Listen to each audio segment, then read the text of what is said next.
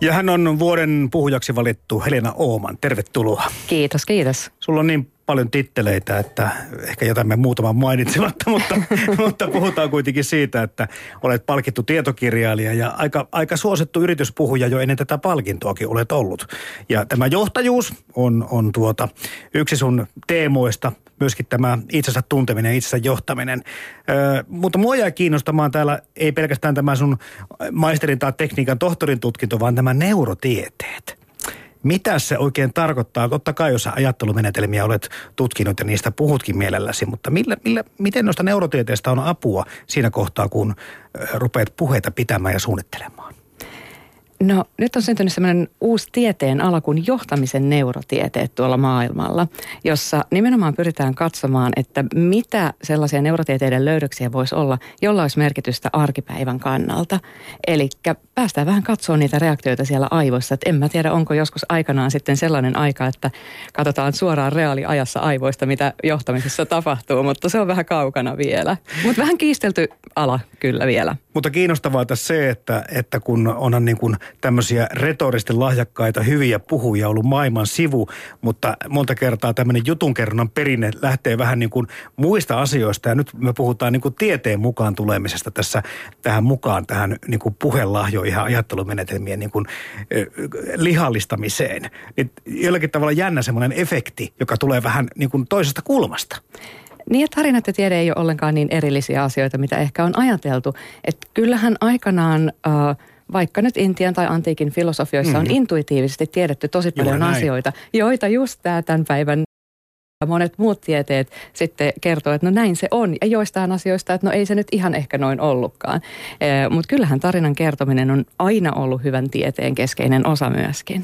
Onko sä, Helena Ooman, ollut aina hyvä tarinan kertoja itse vai onko nimenomaan sitten nämä opiskelut ja tutkinnot ja, ja perehtyminen aiheeseen kehittänyt sua tarinankertojana?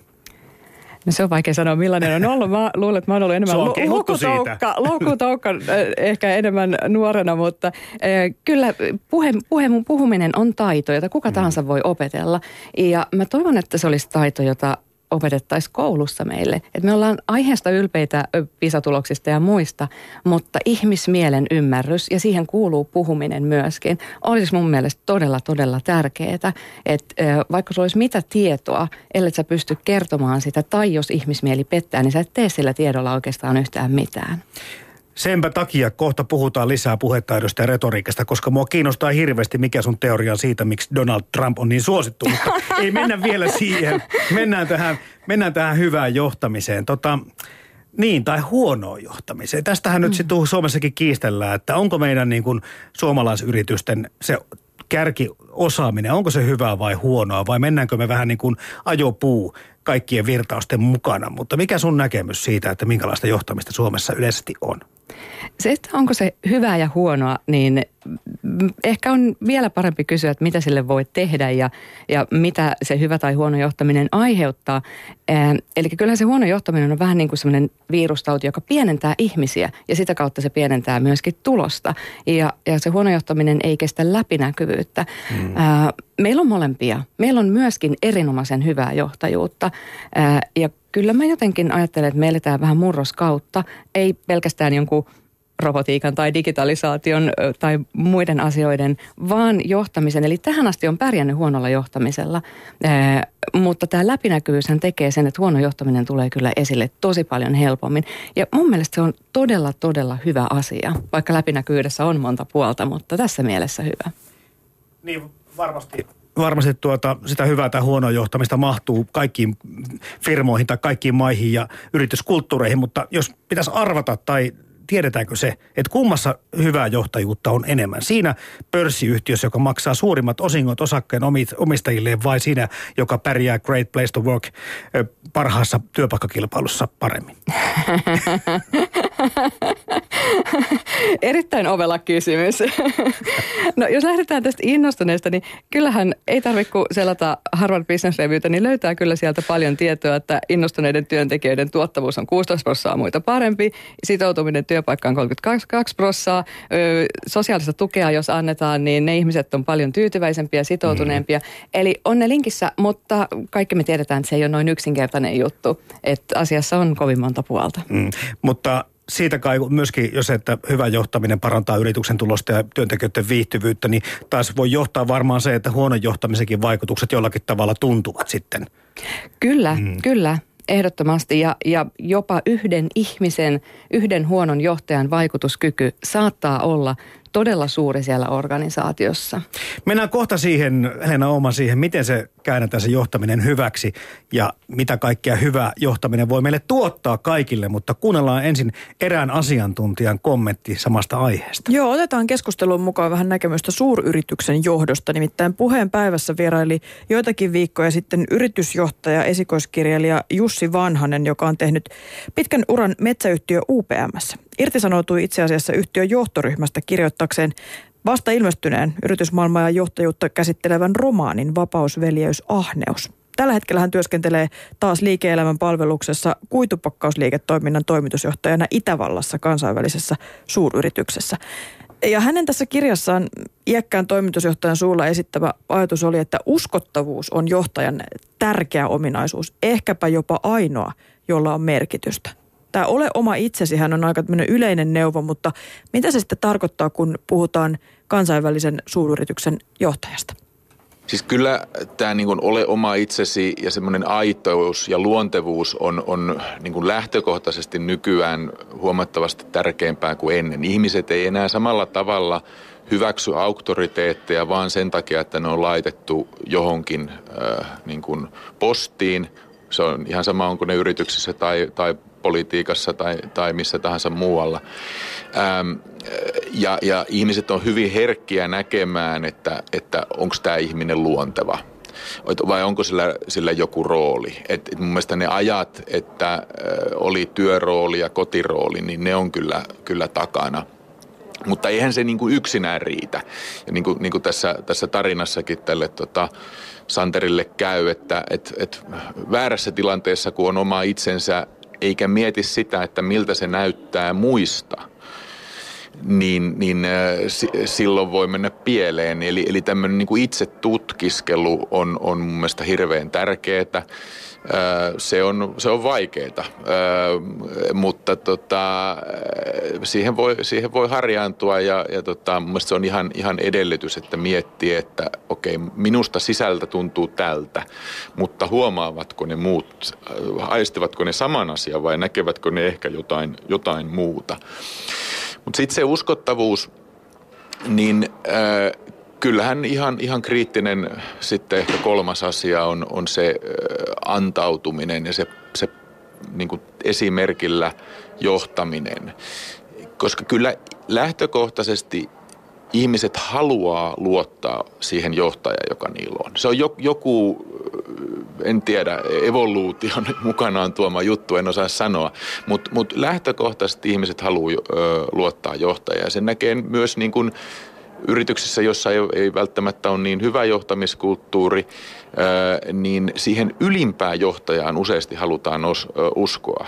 Vaikka niin kuin, katsotaan, että tämä keskijohto tässä sählää ja aiheuttaa ongelmia, mutta onneksi tuolla on toi suuri toimitusjohtaja, joka, joka kuitenkin on viisas. Ja, ja siihen halutaan uskoa, vaikka oikeasti suurin osa, suurimmalla osalla ihmisistä ei ole mitään mahdollista tietää, koska ei he tapaa näitä ihmisiä, että et, millainen se on se, se suuri toimitusjohtaja.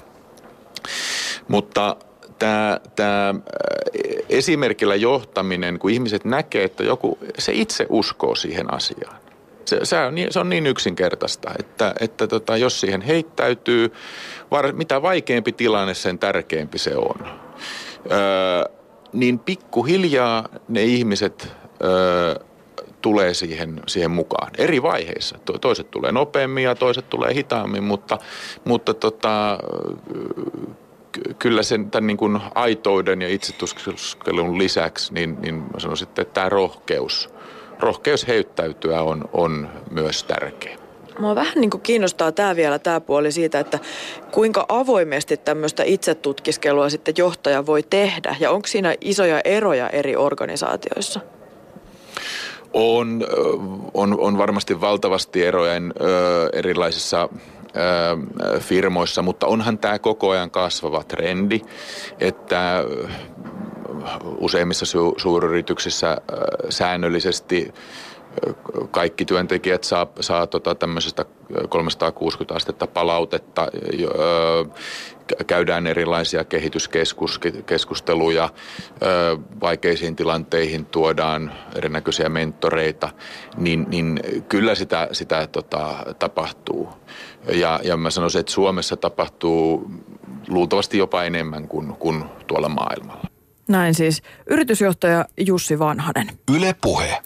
Ja vuoden puhujaksi valittu Helena Ooman hieman tuossa nökyttelit. Et liene ihan sama, eiku eri mieltä, anteeksi, Jussi Vanhasen kanssa. Ei kyllä, näihin on helppo yhtyä. Tärkeitä, tärkeitä perusasioita ja mä jäin miettimään esimerkiksi tätä, mitä hän sanoi, mikä on ihan totta, että äh, ihmiset ei enää hyväksy myöskään samanlaista johtamista kuin ennen ja se läpinäkyvyys hän auttaa siinä. Äh, ja se on hyvä, että ei hyväksytä, koska kyllä mä väittäisin, että tottelevaisuuden nimissä on tehty paljon kauheampia asioita kuin kapinallisuuden nimessä myöskin työpaikoilla. Jos ajatellaan tämmöistä niin kuin vääränlaista hierarkista johtamista, mihin kuuluu paine yhdenmukaiseen ajatteluun ja vähän tämmöistä väsyttämistä, epävarmuutta, mustavalkoista ajattelua, jopa sosiaalista eristämistä ja muuta, niin kyllähän ne johtaa niin valtaviin myöskin inhimillisiin tuskatiloihin, että ei sillä pitkälle pötkitä. Toivottavasti enää. Mm, näistä hänen mainitsemistaan termeistä, tuo uskottavuus, luontavuus, rohkeus, musta ne kaikki on tuommoisia niin hyviä lähtökohtia ja jollakin tavalla uskottaviakin monien johtajien kohdalla. Itse tutkiskeluhan näihin voi johtaa ja puhutaan siitä kohta lisää, mutta musta tuntuu, että tälleen niin kuin joka puhunut vaikka duunarin näkökulmasta asiassa, niin esimerkillisyys. Siinä on pikkusen uskottavuusongelmia tällä hetkellä, kun puhutaan vaikka pörssiyhtiöistä. Kyllä monissa yrityksissä on ongelmia tämän suhteen ja, ja hyvä johtaja on hyvä ihminen. Ja johtaja kyllä leimaa aina organisaatiotaan sekä hyvässä että pahassa. Mm. Eli kyllä se näkyy hyvin laajasti. Mm. Nyt lähdetään kääntämään enää omasta johtajuutta hyväksi ja sä oot puhunut sitten itsensä johtamisesta ja tuossa kun Jussi Vanhanen puhuu itse, itse tutkiskelusta, niin sillä varmaan vähän niin kuin viitataan samoihin asioihin. kyllä, kyllä keskeinen asia. Ja väittäisin elämän tärkein taito, jota pitäisi opettaa kaikille meille jo paljon aikaisemmin. Eli monta kouluainetta pois ja itsensä johtaminen ja kaikki siihen liittyvät ja erityisesti sen keskeisin osa, mielen johtaminen on sellainen, jota meille kaikille pitäisi valmentaa kyllä hyvin ajoissa. Niin, tulee vaan mieleen, että itsensä johtamisesta tai mielensä johtamista varsinkin, niin ei ehkä liity pelkästään työelämään, vaan liittyy, liittyy ihan kaikkeen meidän niin kuin, touhuun, mitä tässä tapahtuu ympärillämme. Kyllähän organisaation tai vaikka sitten yhteiskunnankin näkökulmasta tavoite on saada kullakin hetkellä kaikki mahdollinen aivokapasiteetti käyttöön, eikö niin? Niin mm-hmm. ei, ei, se, ei meidän aivot tai mieli kysy, että onko mä töissä tai harrastamassa tai onko mä jossain muualla.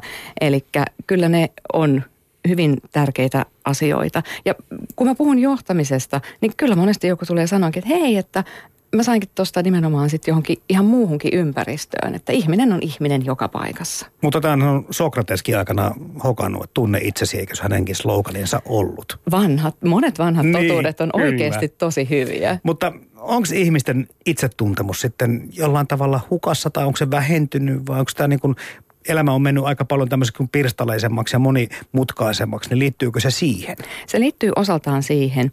Ja mä oon kovasti huolissani, jos ajatellaan tätä mielen johtamista, että sehän on ajattelutaitoja, se on tunnetaitoja, se on tilannetajua niin mä oon tosi huolissani esimerkiksi meidän ajattelutaidoista ja, ja että me ei pysähdytä miettimään riittävästi sitä, että hei, että mä en varma, meillä kaikilla on havaintoharhoja. Jos sulla on aivot, sulla on havaintoharhoja ja ajatusvirheitä, joka tarkoittaa sitä, että pitäisi olla aika tietoinen siitä, että mä en näe kaikkea tärkeää, jolloin voi myöskin kysyä helpommin sen kysymyksen itseltään, että hei, mitä mä en huomaa, että on varmasti olemassa joku muu vaihtoehto, mahdollisuus, joku näkökulma, mitä mä en näe. Sitten tulee tehtyä yhteistyötä myöskin muiden kanssa. Hmm.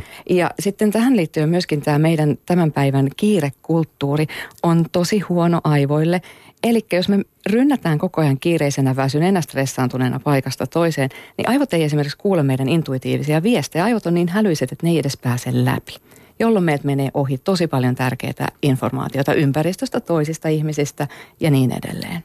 Mä voisin kuvitella äkkiä just tämä tunnetaju, niin, niin liittyy just siihen näihin konflikteihin työpaikoilla tai yleensäkin vaikka ihmissuhteissa, että et, et, Eikö tänä päivänä ole niin entistä suositumpaa se, että pidetään aika tiukasti kiinni sitä omasta kannasta? Väittäisin, että tämä on meidän akilleen kantapää ja se on usein huonoa ajattelua. Eli mä käyn paljon seuraamassa johtoryhmäkokouksia. Mä uskon, että sama pätee muualla. Älykkyyttä käytetään ihan liikaa, liikaa pelkästään oman mielipiteen siitä kiinni pitämiseen. Ja se on joskus ihan tärkeä asia. Onhan tilanteita, jolloin vaikka maailma kaatuu ympärille, niin sun täytyy pitää kiinni mm. jostain asiasta. Mutta silloin, kun ei ole sellainen tilanne ja usein ei ole, niin se on huonoa ajattelua. Ja sitä meillä on valitettavan paljon, todella paljon. Miten me lähdetään Helena Ooman sitten yksinkertaisin keinoin tai kiireellä tai kiireessä elävälle ihmiselle niin kuin sopivin keinoin kehittämään sitä, niitä taitoja jokainen niin kuin keskenämme niin, että, että tämä olisi vähän helpompaa? Ne voi lähteä ihan pienistäkin asioista. Sanotaan, että jos siellä työpaikalla vaikka ollaan menossa johonkin ideointipalaveriin, niin vaikka se minuutti, mitä tekee ennen, sitä voi olla ratkaiseva siitä, että mitä saa sieltä omista aivoista irti. Eli se pysähtyminen ei tarvi aina olla, että kun monet sanoo, että no ei mulla ole aikaa varata mitään monen tunnen sininen hetki aikaa, eikä meillä ole kellään. Mutta se voi olla se, että me pysähdytään yhdeksi minuutiksi kysyyn itseltämme se hyvä kysymys, mikä voi olla tilanteesta riippuen erilaisia asioita. Ja me pysytään, pysähdytään minuutiksi vaan olemaan ajattelematta yhtään mitään ja, ja, ja rentoudutaan, jolloin me ehkä kuullaan niitä intuitiivisia viestejä. Mutta sitten me, jos ajatellaan johtamista itsensä johtamista ehkä myöskin, mutta erityisesti vielä esimiesroolia. Me tarvittaisiin tietoisuutta semmoista vähemmän ilmeisestä taidosta. Eli pitäisi oppia toimimaan toisin kuin omat aivot ehdottaa tietyissä tilanteissa. Eli meillähän on semmoinen mekanismi meidän mielessä, että me mennään luontaisesti poispäin epämiellyttävästä, epämiellyttävästä ja kohti miellyttävää. Tämä on niin kuin, tietenkin aika niin kuin, tämmöinen normaali e, juttu. Ja varsinkin esimiestyössä täytyy joskus sanoa itselleen, että okei, nyt mun aivot sanoo, että tekisi mieli mennä poispäin tästä hankalasta tilanteesta. Ja juuri silloin mä teen tietoisen päätöksen mennä sitä mun mielestä hankalalla tuntuvaa ihmistä niin lähelle kuin vaan mahdollista. Jolloin myöskin sitten pystyy ehkä olemaan siinä tilanteessa toivottavasti ei niin, että provosoituu tai loukkaantuu tai muuta, vaan, vaan päättää tarkastella sitä tilannetta, vaikka se olisi kuinka hankala. Sille ihan vaan rauhallisesti, että okei, ahaa, että tässä on käynyt nyt näin.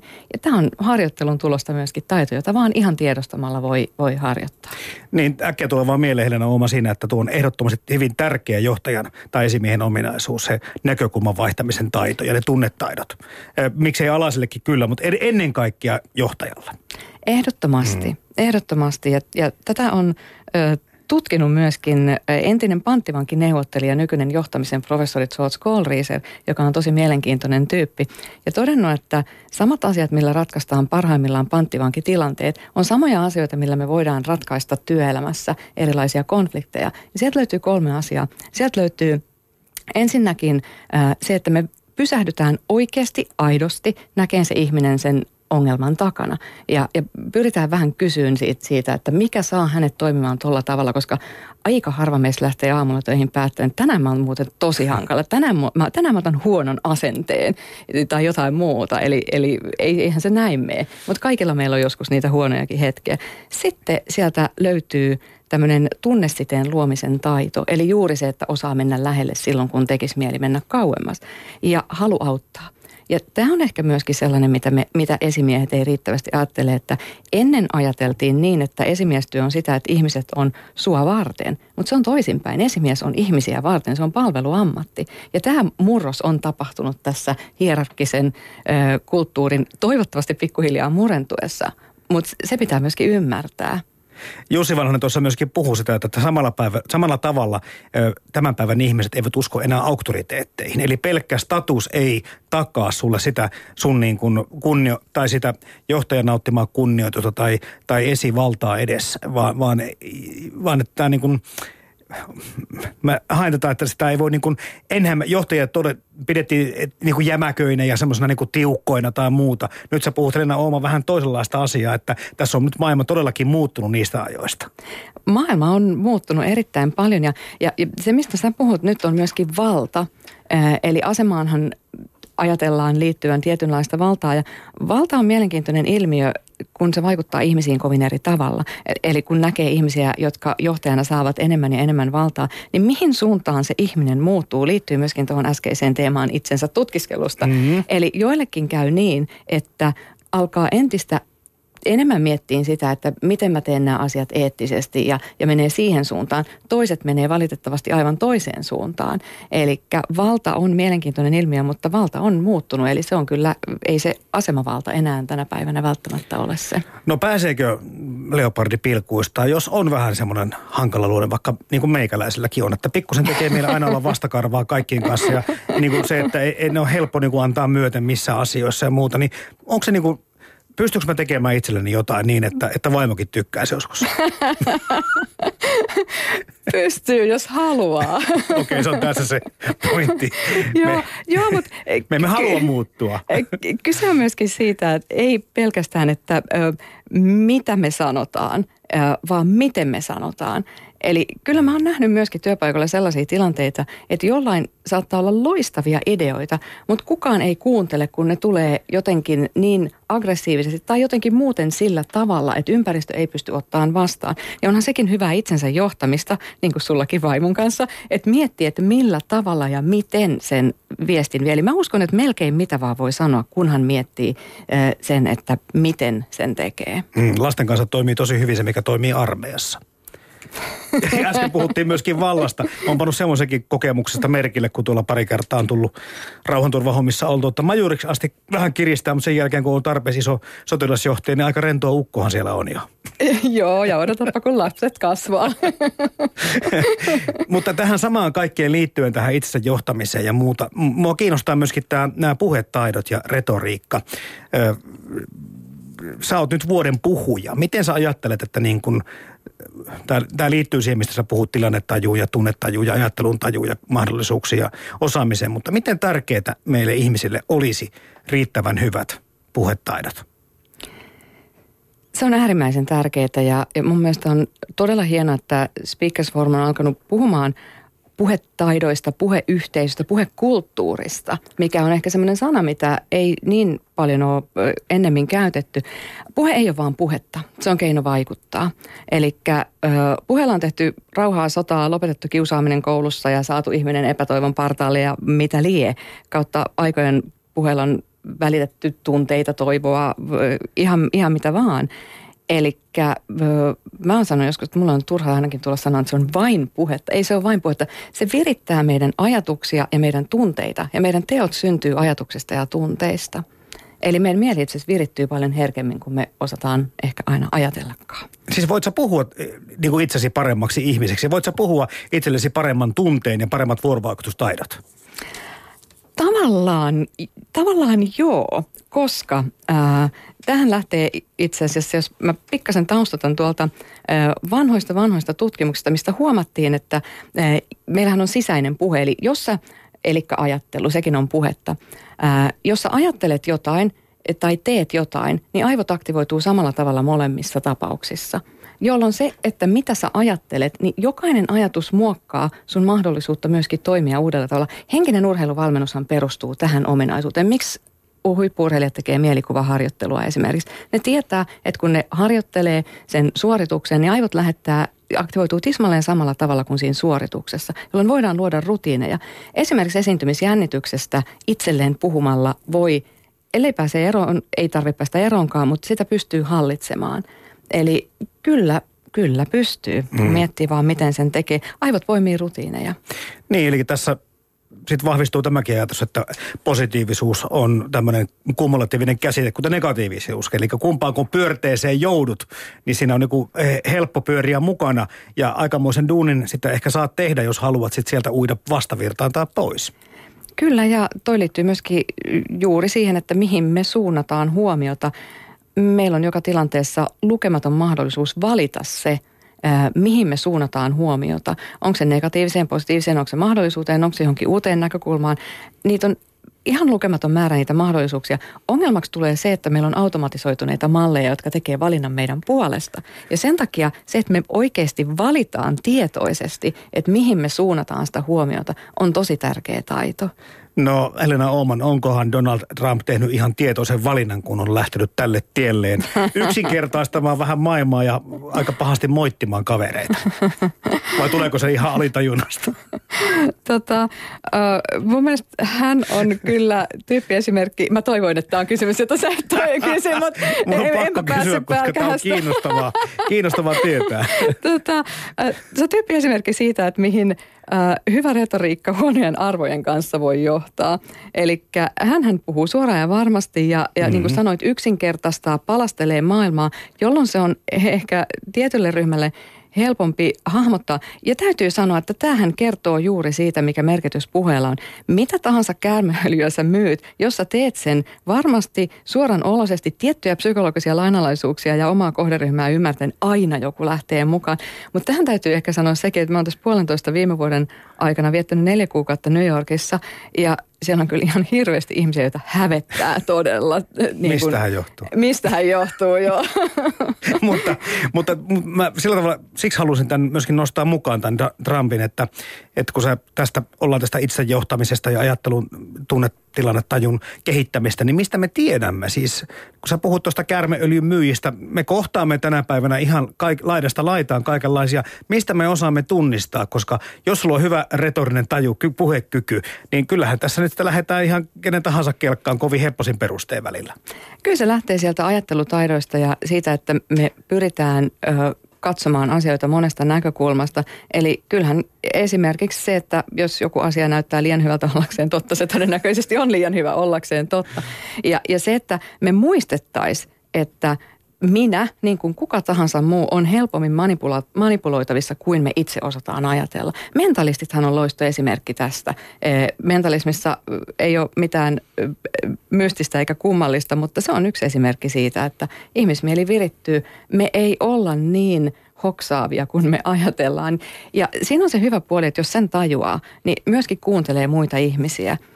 Eli kaikessa kehittymisessä on kyse siitä, että me nostetaan tietoisuuden tasoa – niin, että me huomataan, havaitaan, ajatellaan, nähdään, koetaan asioita, mitä, mitkä ennen on ehkä mennyt ohi. Mm. Siis kaikkien tutkimusten mukaan me olemme veikkausta lottopeleissä pajatsossa voitolla. Me olemme keskimääräistä parempia kuljettajia ja rakastajia, ainakin me miehet. niin siis olemme myöskin sitten omasta mielestämme ilmeisesti älykkäämpiä kuin olemmekaan, tai ainakin niin kuin johdonmukaisempia kuin olemmekaan.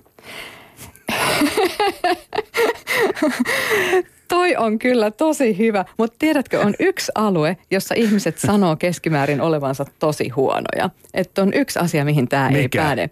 Mä oon nimittäin viimeisen kahden vuoden aikana melkein joka luennossa luennon aluksi esittänyt yhden kysymyksen. Ja mä päätin, että mä lopetan sen kysymyksen – kysymisen sen jälkeen, kun tulee kaksi sellaista tilaisuutta, että yli 50 prosenttia ihmisistä sanoo olevansa hyvä siinä asiassa. Ei ole vielä tullut, enkä usko, että ihan äkkiä tulee. Se kysymys on seuraava, että koetko olevasi hyvä ihmismielen asiantuntija? Eli sen verran niin kuin, joku alue löytyy, missä mutta se voi olla Joo, hyvä, koska aika, sit, aika sitä vaikea haluaa, kyllä. haluaa kehittyäkin sillä alueella. Toivottavasti näin. Mm. Tota, tässä niin kuin kaikkien näiden juttujen, mistä mekin nyt puhutaan Henna sun kanssa, niin, niin ajatus on kuitenkin se, että, että meillä olisi kivempaa, helpompaa, parempaa ja, ja tuottavampaakin siinä sivussa, koska nämä kaikki vähän niin kuin liittyy kaikkeen. Ö, meillä on täällä paljon nyt työttömyyttä, meillä on paljon tietynlaisia taloudellisia ongelmia Suomessa. Jos ajatellaan sitä hyvää johtamista ja itsensä johtamista kohti parempaa työelämää, niin mitä me voi, niin kuin, mitä suomalaisessa yhteiskunnassa pitäisi lähteä parantamaan, jos haluttaisiin parantaa suomalaista työelämää? Kyllä meidän pitää lähteä parantamaan sekä sitä johtamista että itsensä johtamista. Eli itsensä johtaminen on aina johtamisen kolikon toinen puoli. Eli ei, ei, kumpikaan ei yksin riitä. Ja kyllähän hyvä työelämä on jokaisen meidän vastuulla. Eli johtajilla on iso erityisvastuunsa, koska heidän sanansa kuuluu laajalti, mutta myöskin meillä kaikilla on vastuu. Kuka tahansa meistä, joka pysyy hiljaa silloin, kun näkee epäkohtia, niin on kyllä syyllinen. Joo, tolkun kansalainen. Niin.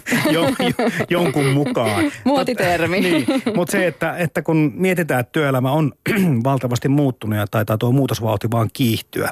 Ja, ja tämmöinen, niin kun, jos vaikka ajatellaan työnhakijaa tänä päivänä, joka on aikaisemmin turvautunut on ollut passiivisessa roolissa ja turvautunut vaan niin kuin, vaikka sitten työvoimaviranomaisen apuun, niin eihän tämä tulevaisuudessa ollenkaan tämä koko kuvio menekään näin, vaan tässä tämä, sä puhut äsken, että olemme kaikki vastuusta, vastuussa hyvästä työilmapiiristä, paremmasta työelämästä, mutta työ elämän niin kuin rakennekin tulee muuttumaan niin paljon? Mm.